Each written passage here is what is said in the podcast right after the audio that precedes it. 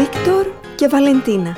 Ιστορίες αντικειμένων καθημερινής χρήσης. Μια εκπομπή για παιδιά με τη Βαλεντίνα Παπαδημητράκη. Και το Βίκτορα. Ο Προμηθέας όμως έκλεψε σπίθες από το καμίνι του ύφεστου και έδωσε στους ανθρώπους το δώρο της φωτιάς. Χα, παράξενο δώρο. Πολύ σημαντικό δώρο, Βίκτορα, γιατί η φωτιά έδωσε στους ανθρώπους δύναμη. Τους βοήθησε να φτιάξουν εργαλεία, να καλλιεργήσουν τη γη, να αλλάξουν τη ζωή τους προς το καλύτερο. Ο Δίας όμως τιμώρησε τον Προμηθέα με πολύ σκληρό τρόπο. Τον έδεσε στην κορυφή του Καυκάσου. Μόνο του; Ολομόναχο. Το μαρτύριό του όμως ήταν ακόμα μεγαλύτερο. Γιατί κάθε μέρα πετούσε μέχρι εκεί ένας αετός και του έτρωγε το σηκώτη. Μέχρι το άλλο πρωί οι πληγές του είχαν πουλωθεί, αλλά ο αετός ερχόταν πάλι και το μαρτύριο ξανάρχιζε. Μέχρι που ήρθε ο Ηρακλής και σκότωσε τον αετό με τα βέλη του και ελευθέρωσε τον Προμηθέα. Μ' αρέσει ο Ηρακλής, όλα τα καταφέρνει. Ναι, Βικτοράκο μου. Φέρε μου τώρα τα σπίρτα να ανάψω αυτό το αρωματικό κεράκι και θα συνεχίσουμε μετά. Τα σπίρτα, τρέχω, τρέχω, να φέρω τα σπίρτα. Ορίστε. Και δηλαδή, πριν να δώσει ο Προμηθέας στους ανθρώπους τη φωτιά, πώς ήταν. Ε, δηλαδή, δεν είχαν φωτιά οι άνθρωποι. Ένας μύθος είναι, Βίκτορα, που δείχνει πόσο σημαντική είναι η φωτιά για τον άνθρωπο. Φυσικά και είχαν φωτιά.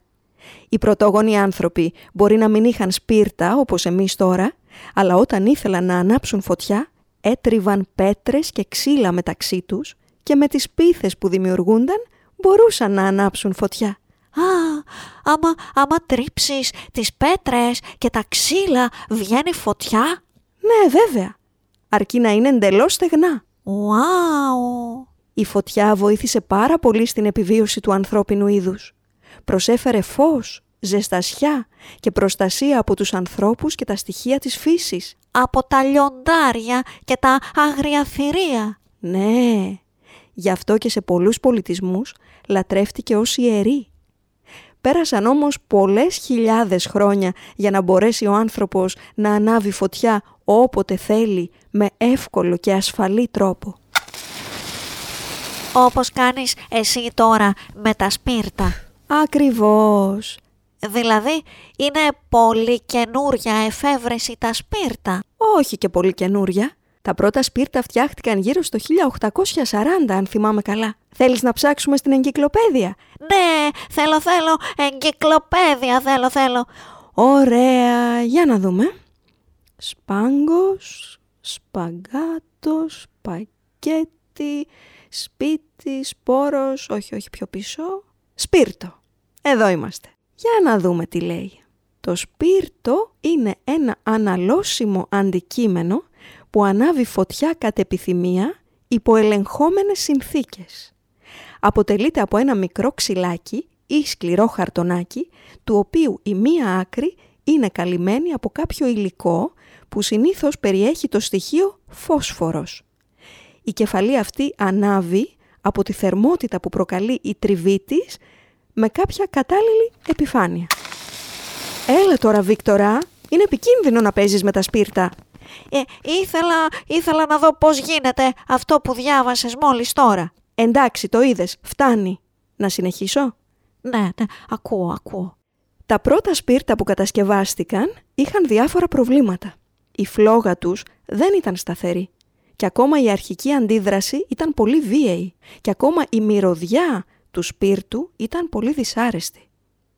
Το 1831 ο Γάλλος Σάρλ Σοριά προσέθεσε λευκό φόσφορο για να απαλύνει τη μυρωδιά. Αυτά τα νέα σπίρτα έπρεπε να φυλάσσονται σε κουτιά καλά κλεισμένα, αεροστεγός. Παρ' όλα αυτά ήταν πολύ δημοφιλή. Λογικό μου φαίνεται, αφού είναι τόσο χρήσιμα. Δυστυχώς όμως, όσοι ασχολήθηκαν με την κατασκευή τους, επηρεάστηκαν από σοβαρές ασθένειες των οστών. Ενώ σε κάθε πακέτο σπίρτα υπήρχε αρκετός λευκός φόσφορος για να σκοτώσει έναν άνθρωπο. Ουάου! Όταν έγιναν γνωστοί οι κίνδυνοι αυτών των σπίρτων, έγινε μεγάλη εκστρατεία για την απαγόρευσή τους. Το 1844, ο Σουηδός Γκούσταβ Έρικ Πασς κατασκεύασε τα πρώτα σπίρτα ασφαλείας και το 1854 τα βελτίωσε ο Τζον Έντβαρντ Λούντστρομ, όπου μαζί με τον αδερφό του δημιούργησαν εργοστάσιο στο Γιόνκεπινγκ της Σουηδίας, όπου σήμερα λειτουργεί μουσείο σπίρτου. Ω, μου, μουσείος σπίρτου, θα είναι πολύ πολύ μικρό, ε, σαν σπιρτόκουτο. Μπα, δεν νομίζω. Για έλα να δεις τις φωτογραφίες. Κανονικό μουσείο είναι και έχει και πάρα πολλά εκθέματα. Άκου τι λέει. Εκτίθενται εκεί παλιές μηχανές, χειροκίνητες και αυτόματες, που χρησιμοποιήθηκαν στο εργοστάσιο κατασκευής σπίρτων τη δεκαετία του 1900 και αργότερα, καθώς και πάρα πολλά σπιρτόκουτα. Χα, μ' αρέσουν, μ' αρέσουν τα σπιρτόκουτα. Και μένα! Θέλεις να τα κρατάμε όταν αδειάζουν και να φτιάξουμε σιγά σιγά μια συλλογή; Συλλογή από σπιρτόκουτα; Γιατί όχι; Πώς άλλοι κάνουν συλλογή από γραμματόσημα, ε, εμείς θα κάνουμε συλλογή από σπιρτόκουτα. Ναι, δέχομαι. Άκου τι άλλο λέει εδώ.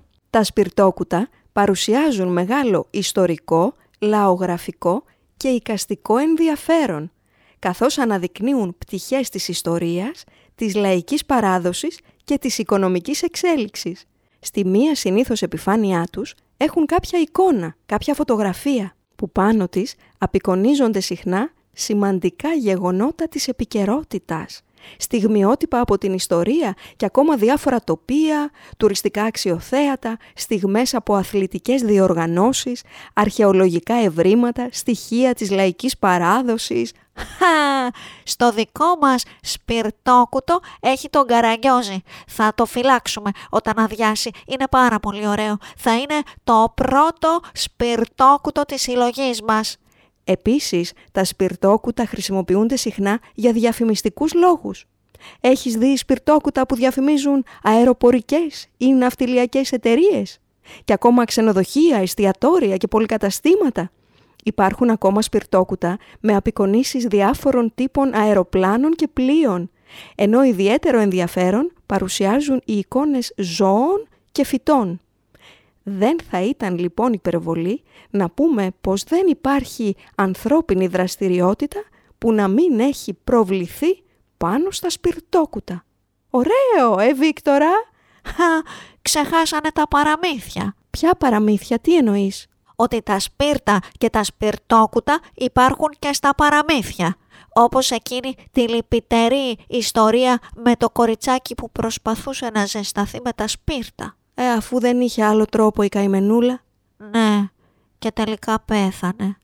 Τι έπαθες τώρα, γιατί συνέφιασες Βίκτορα; Να, σκέφτηκα ότι τα σπίρτα είναι τόσο χρήσιμα αλλά και, και τόσο επικίνδυνα άμα κάποιος θέλει να κάνει κακό. Τι κακό, Βικτοράκο μου. Να κάψει ένα δάσος, ας πούμε. Α, ναι, έχεις δίκιο. Έλα, μη μου στεναχωριέσαι τώρα. Πώς να μην στεναχωριέμαι, Βαλεντίνα; Ακόμα και ο Προμηθέας που ήταν τιτάνας θα στεναχωριόταν. Αν μάθαινε πως με τη φωτιά που χάρισες στους ανθρώπους για να κάνουν τη ζωή τους καλύτερη, εκείνη καίνε τα δάση. Ναι, είναι πολύ λυπηρό. Ευτυχώς υπάρχουν οι δασοφύλακες όμως και φροντίζουν καθημερινά για να μην καεί ποτέ ξανά κανένα άλλο δάσος. Όλοι μας πρέπει να προσέχουμε και να προστατεύουμε τα δάση, Βαλεντίνα. Μην τα περιμένουμε όλα από τους δασοφύλακες. Μπράβο, Βικτοράκο μου, είσαι σπίρτο.